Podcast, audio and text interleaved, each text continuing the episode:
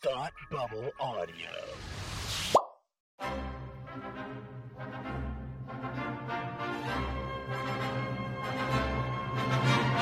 Look, up in the sky. You will never find the more wretched hive of scum and villainy. Welcome to Beer with Geeks with Tim and Frank. Who are you? I'm Batman. I am Iron Man. Your friendly neighborhood Spider-Man. Hi, Christopher. I'm Nero. My name is Inigo Montoya. You're a wizard, Harry. A couple of guys with a couple of beers and a whole lot of pop culture nostalgia. Make it so, number one. Ladies and gentlemen, the Beatles. Named the dog Indiana. Life finds a way. I am serious. And don't call me Shirley. Now sit back and crack open a cold one. Cause it's time for Beer with Geeks. It comes in paints. Shaken, not stirred. Great Scott! I was way off. I knew it started with an S, though.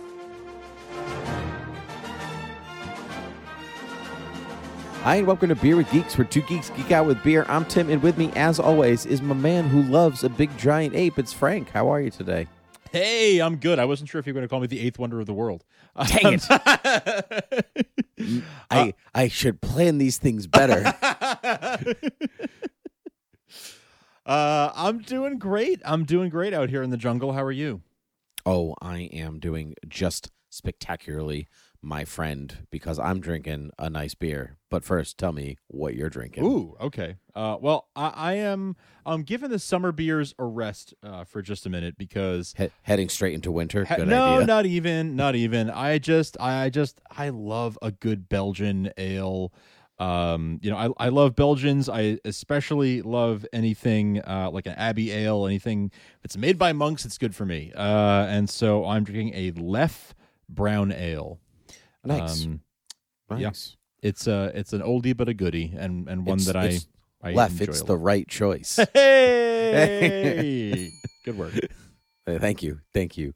I am drinking a Captain's Daughter from the Grey Sail Brewing Company of Rhode Island. It is Ooh. a India Pale Ale. India Pale Ale. It is a double IPA.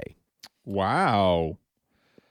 Now you are you're not usually like a huge IPA fan, so double Not- IPA is uh, not usually, but this one is real crisp and not incredibly bitter. Like Okay. so, you know, it doesn't like punch you in the mouth. Like if, like I say, like a giant gorilla came up and punched you in the mouth. It For doesn't instance? feel like that. hmm It doesn't feel like normal Captain. It doesn't feel like normal double IPA that way, and I think that's why I like it. So like you can drink it in the summer and feel refreshed, which is important. That is that is important. I agree. That's one of the Mhm. most important things. So that's great. That is Very good. great. That's great. So so why are we talking about a monster movie from the 30s? We are talking about a monster movie from the 30s, aka King Kong, because it is one of the greatest movies of all time, Frank. It really is. And it's it's great. It it is one would say it King Kong is actually the eighth wonder of the world, but the, the story and not just the Yeah. the thing. So because this movie has spawned a culture unto itself, right? You know, King Kong was first a film. Well, it was going to be a film, and then they were like, let's release a book first. So let's get Ed- Oh, Edgar. Wallace. Let's get Edgar Wallace to write it. Merian C. Cooper was like, "Yeah, I'm gonna make people write this book," and then they released King Kong like off of the hype of the book, even though the book was just to hype the movie. so the movie was conceived first, they released a book to Yep. to get people excited and then the movie came out. That's very interesting. I didn't know that little piece of film Yeah. That's cool. Yeah, Ed, um, Delos W. Lovelace was the guy to write the book, but he died right like I think he died right after finishing the book or like right before he finished. So then they had to get so Edgar Wallace and Merian C. Cooper like kind of finished it. And so, but part of the part of his like will was like, or his estate, or the agreement was like, you have to give Lovelace credit, even though a lot of stuff that ended up going in the novel ended up being contributions for stuff in the King Kong script after he died. So it's very it's a way interesting like bit of history how um um King Kong kind of came to be. Like so there was this woman named Ruth Rose who did punch ups on the script and like some of the biggest elements of King Kong that you think of come from Ruth Rose. The di all the dialogue is hers. It's like Oh. yeah. So that's pretty cool. which is which is it's it's pr- it's pretty nifty. Merian C. Cooper. Do you know anything about Merian C. Cooper, the guy? I don't. so he was a World War One fighter pilot. Okay, and he got shot down, prison camp, the whole nine yards. Kind of lived for adventure after that, and made a bunch of documentaries. I quote, kind of quote unquote documentaries, because one of them, most famously, um, 1929 Best Picture nominee, was called Chang, and it was a documentary about they like captured tigers and elephants and monkeys and like filmed them on a set kind of that they had crafted in the jungle to be like look what nature is like Huh. but it wasn't really what nature is like because they basically made the animals do stuff right. So it was staged. right it would be like going to a zoo and be like look at nature it's not quite it isn't like it is nature but it's not quite nature so it's crazy so the seeds of King Kong, this idea of like going into the jungle and exploring and high adventure, and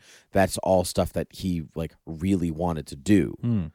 So when it came to making King Kong, so when it came to making King Kong, um, Carl Denham, one of the leads of the story, the filmmaker, is basically Merian C. Cooper. Got it. Like Yep. I want to go and live an adventure, and I want to capture the beast, and I want to do all this stuff. He's, he's basically an avatar for himself. He had like an immense self awareness to know like this is the kind of guy that I am and what I want to do. One of his early ideas for King Kong was to capture a Komodo dragon and a gorilla and film them fighting. Oh wow.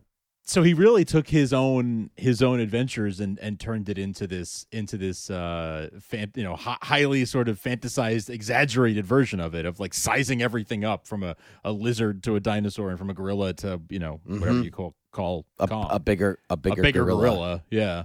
Right. Uh, wow. Cool. I know. It's pretty cool. And I mean, I think he would have gone wild to think about ideas like so if I was reading um Sapiens, the history of humankind by Dr. Harari. I don't know if you've heard, heard it's excellent. Would recommend. I've It's- heard of it's- it. Uh, It's so good. yeah, yeah, yeah. Yeah. Uh, You can check up, read up to learn more about it. Okay. Um, maybe that's why. um, actually, maybe that's why I've heard. It. Maybe I heard oh, you maybe, it. Yeah. maybe. But um, on in that he talks about like mankind being the the the reason things go extinct apart from the dinosaurs. It's Right. basically mankind is the reason why nothing exists. Animals die, and it, he there's working science scientific theory to like say if people had never discovered Australia. So if indigenous tribes had not gone over in boats to Australia, Yeah. then prehistoric animals would still be living on that island untouched by people because there would be no reason for them to Sure. die off. So not dinosaurs, but the animals at the mammals after that. So you're talking, you know, your giant sloths and your, you know, your great elks and you know, like the beasts that would be like as big as Kong, but prehistoric mammals. That's v- a very interesting idea. Yeah, that Mhm. does make sense. Like anything that the climate didn't kill would have uh, would have survived. You're right. Would have survived. There was no reason for it to die off because people are the reason that those animals don't exist Huh. anymore. Huh. They were hunted to extinction, which is really what King Kong is really about, right? It's a it's this man versus nature, but it's man's need to conquer nature. Yes. That's why maybe King Kong is still so relevant because it's basically just global warming. Yeah. what you no, know? Like, absolutely. let's conquer the world and then see what happens. Oh no, we messed up. Whoopsie. right. That's our yeah. bad. Yeah. We're, No, totally. We're And I- I- but we killed the beast, Uh, right? yes, uh, yeah, yeah. It depends how beautiful you think we- you think we are, but yeah, I, I agree. Like that, that is what it's what it what the, the lesson that it's it's uh, giving us, and um, and I agree. That's why it's it's still relevant. That that plus the sheer spectacle of it, right? It captures the imagination, the idea of uh of of it, it- it's that the the beauty and the beast story aspect of it never really really rang true for Mhm. me. Um, it always felt like a little bit of a of a you know Hollywood stretch, and I, I let it Yep. go, especially in the 1933 version. But um, In 33, she's really a damsel in distress. Yeah. And he's a monster. Yes. He's not overly sympathetic. He's not a very sympathetic creature in the 33 version. We place that on him. But if you watch it just to watch it, he's really just. I come and I, I take Anne, and then we we fight some dinosaurs, and then they get captured, and then I die. You- But his there is no real relationship between them. No. apart from oh she's pretty and I'm a giant gorilla. Yeah, that's really it. That's really it. Um, which is fine. It's interesting to me. Um, it's and we should talk in a second about like which you know of the many films we're, we're familiar with and stuff, Mm. but and then and then other iterations too. But um, it's interesting to me how that that i i um I've seen the the 33 and I've seen the Jack Black version, whatever 05, whatever that was. the Peter Jackson version. Yeah, Yeah. yeah. 05. Yeah, And um I they're they're very similar uh in in terms of uh the major story beats, but they're Mhm. so different in the way that they dive into that, right? And that where how sympathetic Kong is made and how uh how much of a, of a character he is rather than a uh, you know, just disaster porn generator. right. Exactly. That's a weird term to apply to King Kong, but you're right. You're right. King Kong is really the original 33 film is spectacle. That's what it is. It's not Yeah. really supposed to be anything but that. No. It's like look at the cool stuff we can do with stop motion. Right. Like that's like look how cool this is. And everyone goes, "Wow, you're right. It is cool." Like really cool. Like I was I was watching it before this. I watched it last last week and I was still blown away by some of the stuff that the way they the way it was filmed. It still Like, this- looks cool. It still looks cool. I had a um when I was a kid, I had a like some dinosaur PBS special, whatever, and I there are parts of that special where it's um King Kong fighting the Tyrannosaurus, and then like you know the the um uh, you know Jack Driscoll and you know and um, Carl Denham like shooting the Stegosaurus and things like that, and that just blew my mind away. I rem- like this is before Jurassic Park came out and things like that, but that was enough to be like, what is this? I need more of it. Especially if you're a kid who just loves dinosaurs. Mhm. right? When you're a little kid who loves dinosaurs and you haven't seen Jurassic Park yet, this is like, th- like this is way up there in terms of like the coolest thing you've ever seen. That's right. To me, in some ways, it still is the coolest thing I've ever seen because dinosaurs are cool, but dinosaurs that still exist is something that's even cooler. Right? We didn't remake them; they just never died. Right, exactly. What I mean, even Jurassic Park is basically Skull Island. Yeah. John Hammond creates Skull Island Yeah. without King Kong on eh, off the coast of Costa Rica. Even the big doors that they go through, the Jurassic Park doors, are the like original King Kong doors that Totally. open up to reveal Kong. It just it's all the I mean, even Dr. Malcolm even says it. What do you got in there? King Kong. Right. Ha ha ha ha. We're meta. Anyway, Yeah, Yeah. I know it's true. It's true. It, was the 33 version the first one that you uh, ever saw? Yes. Yeah, Yeah. Thir- 33 was the first one I ever. I don't know. Apart from last week, I wasn't. I couldn't tell you the last time I'd watched it from start to finish. I just remember, you know, because when he was like rampaging New York, I was like, I don't remember some of these shots at all. I like when he like comes up over the the like he comes up through the rails and he like attacks the train. I remember being on the Universal ride in Florida and being like, "Man, this is cool. King Kong is attacking us. We're in the train." I don't remember this part of the movie, but it's literally in the movie. That's there you go. Yeah. There you go. I actually I had forgotten about that, but now I vaguely remember the train. Uh, uh, yeah, yeah, yeah, yeah. What what section of the of the what act of the story registers with you the most? Like I assume it's not Act One where they're like, "Let's go to Skull Island," No, and then Act Two is Skull Island, and Act Three is New York. yeah. So you being from New York, which like is New York the section that gets you more than others? I mean, Act Three. That's the most like to me. That's the most iconic thing in the movie is him Mhm. climbing the Empire State Building with uh with uh Fay Wray and and hmm and Darrow, yeah, and in uh, uh, in his hand and like the planes uh you know him swatting the planes and everything. That's that's the most iconic thing in the movie to me followed closely by fighting the dinosaurs. Yep. um Mhm. those are the two things like the two images that pop into my head instantly. But the first thing i picture him on top of the empire state building which was new at the time. That's right. it had only been It's the completed tallest like, building in the world. a couple years earlier Um, so it was still very new and Right. very much. Uh, So if you think about it this way, that building was still in construction when they were constructing the story to King Kong. probably, yeah. Yeah, Although but- it only took a year to build it, so maybe not. um, Hmm. can, if you can believe well, it, it only well, took a King Kong was gestating in Cooper's mind for That like a be true. decade before. Okay. Like it, there's, you know, he has letters about it and things like that. So he was definitely thinking about it There before before then. So, there you go. So for sure, Which is cool. I didn't know it was only built in a year. That's crazy. it's nuts. They didn't have like you know unions like we do today, and they didn't. There was like ah, work harder. yeah, we'll, we'll have build crews all, around build the all clock. night slaves. Yeah. like shoots rivets at workers. Yeah. you know, builds faster. Yeah, maybe it was a year and change, but it was it was Still, about a year. Yeah, cool building. Great yeah. building. Oh yeah. Yeah. Yeah. Um, but yeah, that to me is what the, but what, so not being a New Yorker, what, what is like, what's the thing that stands out to you or what's the, what do you think of when you think King Kong? What, what's the image? Um, Skull Island is actually the thing that sticks in my brain more, and that's probably because of that dinosaur PBS special. Yeah. you know, the Walter Cronkite special, whatever it was, uh, because that's the I saw those scenes before I saw King Kong in completion. So it just I I think that's when I think Kong, I think Skull Island. So when Kong Skull Island came out, I was thrilled. I was like, oh, he's just going to be on the island the whole time. This is great. I'm going to love it. Spoiler, I liked it. didn't love I liked it. liked it. I remember eh, speaking of like clips of the movie and other and other things.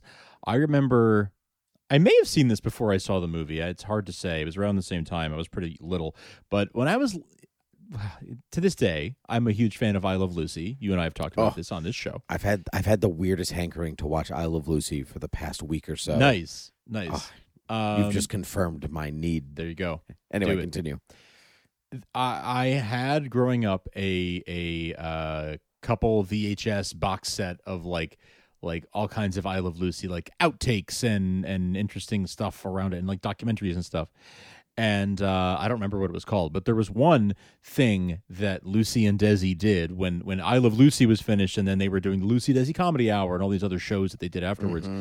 They they had their own studio, Desilu Studios, which bought RKO Radio Pictures, which is the studio that made King Kong. Oh, I did not know. I was wondering where RKO went. I did not know that Desilu bought it. That's Desilu crazy. bought it, and then I think Paramount bought Desilu. Yes, that So, sounds right. Um, Somehow King Kong ended up at Universal, but that's yeah, they may have just licensed it to Universal, or maybe maybe Universal now owns the property. I don't know.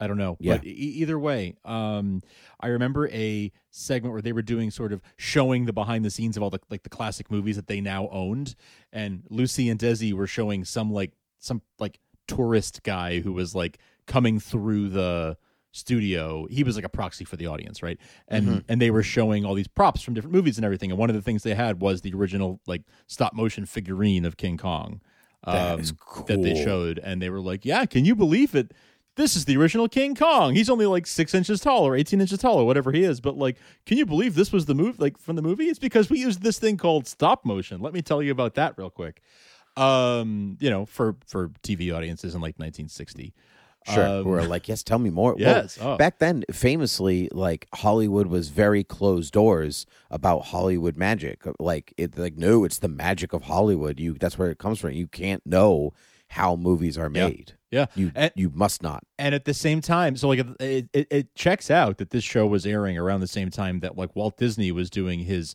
his weekly tv show uh called the wonderful world of disney. Sometimes called disneyland. I think there were different series where he would kind of do the same thing and be like oh here's how he made sleeping beauty. Like here's how he made that effect. Here's how we did this or that. Or like Mm-hmm. you know we watched people actually dancing and and that's how we got the choreography for peter pan Right? Um, Walt Disney's like the reason we have behind the scenes footage yeah now. he like invented that more or less I so, basically. yeah Yeah, th- there's a document uh, documentary from the 40s, I want to say, that's like, oh, this is Hollywood magic. This is what it is, and it's basically like, look, a set, and that's it. That's all you get. I know It's it's so funny. because that was glamorous enough. Like, oh look, Wow, they they're on sets. That's amazing.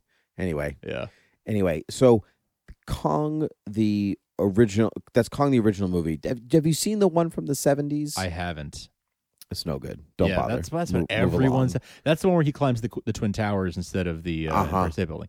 Never seen it. Seen that clip, but never Yep. seen the film. good in theory, loses its impact. I think. It seems like they were going through a period of doing like in the seventies. You also had the remake of Miracle on Thirty Fourth Street. You had like a lot of sort of remakes of classic. Also, the Forgotten Miracle on Thirty Fourth Street. Right, I forgot that one even existed. Yeah, the Sebastian Cabot one. Um, just yeah, a lot of remakes of of classics from mainly from the thirties and forties. It seems, but kind of Yeah. like what we're going through right now in Hollywood. Honestly, Mm-hmm. Yeah, I feel like this bout of remakes is better than what they were doing in the seventies. totally agree. Yeah, it's like they learned from their remakes of the seventies because now people who saw the, those movies as kids in the seventies, like, oh, now we're in charge. So Yeah, we, right. we can do it better than that. Here's how not to remake a movie. That's right. Um, and then there's and then there's the 2005 Peter Jackson film that he was offered. He was offered by Universal before he made Lord of the Rings. He they were like, "Hey, you made your The Frighteners is coming out. Do you want to, you know, your Heavenly Creatures guy? Do you want to make a do you want to make King Kong?" And he's like, "I love King Kong. Tell me more." But he's Kiwi, so he's like, "Oh yeah, I love King Kong. Tell me more about it." Piss And- off, Ghost. piss off ghost and um and then lord of the because lord of the rings was about to fall through and then it ended up getting the funding and the approval and whatever else so king kong sat on the back burner and like universal studios like sent them a statue or something like that with T- kong fighting a t-rex and then when it like got delayed they were like we're gonna take the statue back or something like that and Mm. or it was like or Peter Jackson or Weta sent them a statue to be like proof of concept. That's what it was. Proof of concept. Look at this cool statue. Look what we can do. And then they like took it back afterwards. They were like, "Give us our statue back. We're not making the movie with you yet." Um, now it sits outside Weta Workshop or Weta Digital, I think, in New Zealand. Gotcha. Did you? You said you've seen the Peter Jackson one. I have, yeah. It's pretty good. It's it's it's it's it's a quite good movie. It just doesn't have the same like charm that the 33 one does to me. Um, I would agree with that. I think it. I think his Peter Jackson's Kong is vastly underrated. I think it's like it's really excellent. It's really an excellent film. It's about twenty minutes too long. It's it's the original Kong is two hours and it's brisk. It's a really brisk two hours. Like that one could stand to be a little bit longer for Mm. things like character development, things like that.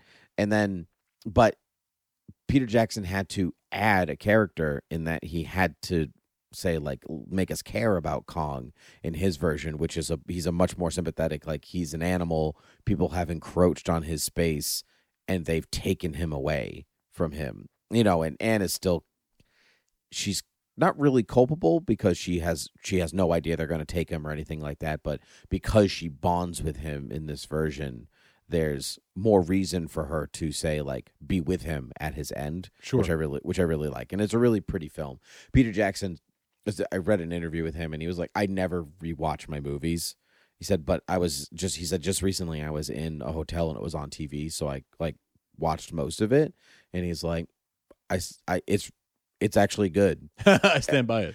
I stand by it, but it's 20 minutes too long. He said that He- too. yeah, he's like, I, cut, I should have cut this, this, this, this, and this. It Funny. was too long. Funny. Yeah, but I, I like that it like takes the stuff that original Kong kind of skirts over, like the depression and soup lines, and why Anne is like, yeah, I'll go to an island, whatever, let's go, let's Yeah. go. Yeah.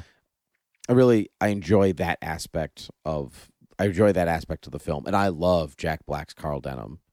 He's yeah, so- I actually really like Jack so Black's good. performance. I really like his performance in that film. Yeah. He- Yeah. He's so good. We'll donate the proceeds to his wife and children. Like, oh no, you won't. No, you won't. Um, It's good. It- It's it's good. It's probably a better movie than I remember. I saw it a long time. I saw it way back when Netflix was only discs in the mail. whoa, um, long time ago. But uh, I remember thinking like this is a good movie, and it's probably a it's probably a better movie than the 33 original. But the 33 original has such charm to it, uh, you know, that it's Well, it's it's hard see- to outdo it in a, in a, its own way. here's the thing: I can watch Peter Jackson King Kong or Kong Skull Island and be like, I know how you did that. I can watch the 33 one and go, I still don't know how you I made it look like that. I know it's crazy. Like, and I know crazy. it's it's miniatures and bigatures and trick shots and this, and it's all deception. but it doesn't matter because you've deceived me. I know other King Kong movies are just made in a computer. and it's all happening in camera, right? Like It's- even if it's right, even if it's stop motion, even if it's forced perspective, even if it's miniatures, whatever it is, it's still happening in camera, and that's the kind of the mind-boggling thing. hmm That's right. And that's the movie magic that we just talked about. That's kind of lost that. But to kind of wrap up, I saw King Kong the musical very recently, which is kind of what prompted this conversation in the first place. I went to Mhm. New York with co host of Academy Rewind Palmer. We went to go see it. Mind boggling. Like the puppet is truly mind boggling. You the the music is instantly forgettable. Like it's just Mm. it's not good. It's not bad actually. The music's not it's just like yeah, I've heard it. Yeah, I've heard it. Yeah, I've heard it. I don't remember what you're singing about feelings and stuff. I get you. And I'm a you know, I mean like we're musical fans, but there's nothing memorable about the music in that in that show except actually Kong's theme. There's like an actual like soundtrack to when he shows up and it's just as good as Max Steiner's music or Whoa, okay, Howard That's saying a lot. Shore's. It's it's like well, I mean, it's in that vein. Steiner defined that style of Totally. music, and so um, so they just follow in that trend. But they fix a couple of the things that King Kong has always kind of struggled with. You know, um, and does not have a love interest anymore. You know, original King Kong, like, ah, it's bad luck to have a dame on ship. You know, blah Sure. blah blah. Sure. And then Peter Jackson's version of that, they like that's part of the movie he's making, but they don't say it out loud like to her. You know, they're okay with her on ship, but then in the movie he makes, they're like, you know, it's bad luck to have a dame on board. And she's like, oh, in this one, they they like actively say that to her and distrust her uh, in that way, so she has to earn their respect because it was an old sailing mentality to not bring a woman on Yeah. board a ship. But there's no love story at all. They completely eliminate Jack Driscoll. There, it's just Carl Denham and Anne, and she is a struggling actress who is basically sleeping in Central Park and like want of food, and so he convinces her to go on this voyage, you know, because she one of her songs wants to be quote the queen of New York, right? She wants stardom. She doesn't just want food, she wants to be big. Mm. And so she so Denham convinces her after she's rescued by after she's rescued by Kong and then escapes, he convinces her to play the damsel in distress again because they know Kong will come for her. So she is culpable in them taking Kong back to New York. She chooses to bring him back and then regrets that decision and helps him to escape and blah blah blah. So it gives her a much different, more well-rounded character. It sounds like it. It sounds like a much more well-rounded character, and it sounds like a character more fitting for Broadway Yes, than the absolutely. film version. Yeah. Absolutely. And then Denham's character, who is still kind of like, I want to make a film, blah, blah, blah. But he, it's a little Hollywood commentary where he tells her, like, you will go out on stage and you will introduce the eighth wonder of the world because I made you and I will destroy you. Mm. Like he like he gets wrapped up in his own search for stardom in the same way because he's trying to clear debts because it's the depression and like all of this. So it's that stuff like so the book itself is great and the puppet is tremendously good 2000 pounds and it's operated in the japanese style so like they're all clad in black and they move him but they his he's voiced live every night Oh, by wow. one of hi- the people that control him is called the King's Company. That's what they've dubbed Hmm. themselves. And they one of the people like perform him every night in a voice modulator.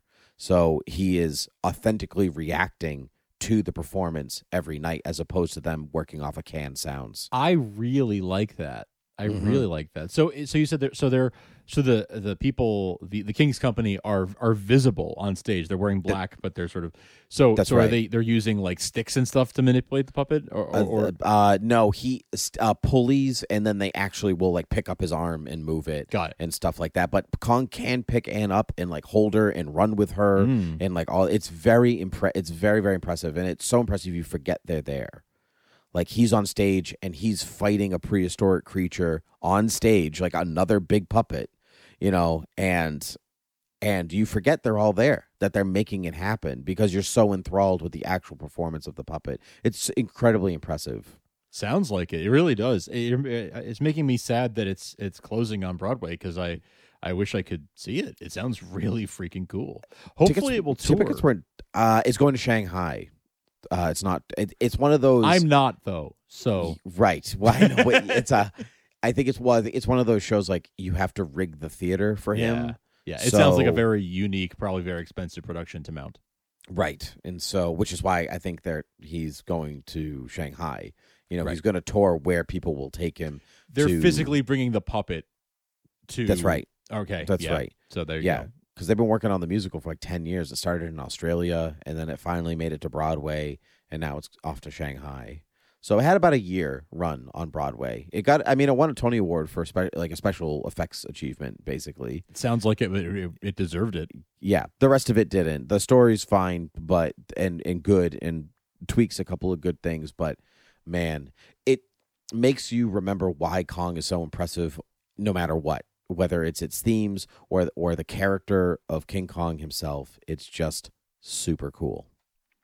That sounds awesome. And as somebody who like grew up with the sort of an affinity for this, and and you know, Mhm. I've always sort of considered myself a uh, not not a hardcore fan, like people who would like really know every little you know detail of it, but something that's it's Mhm. always been something that, like, oh yeah, I like King Kong. Like that's like add that to my list of like sort of action movie things that I enjoy. Um, That's it's right. in, in many ways, it's like it's. I mean, it's one of the first real action movies. Mo- mo- First, one of the first successful action Like, movies, right? Monster really movies. m- really successful science fiction monster movies. It's like taking that like universal horror style and like ramping it up to like a bigger extraordinary event. and one of the first examples of one that crossed over into the mainstream and stayed there. Right? It's still hanging around. It's, and it's not Right? a geek movie per se, you know, it's just a classic film.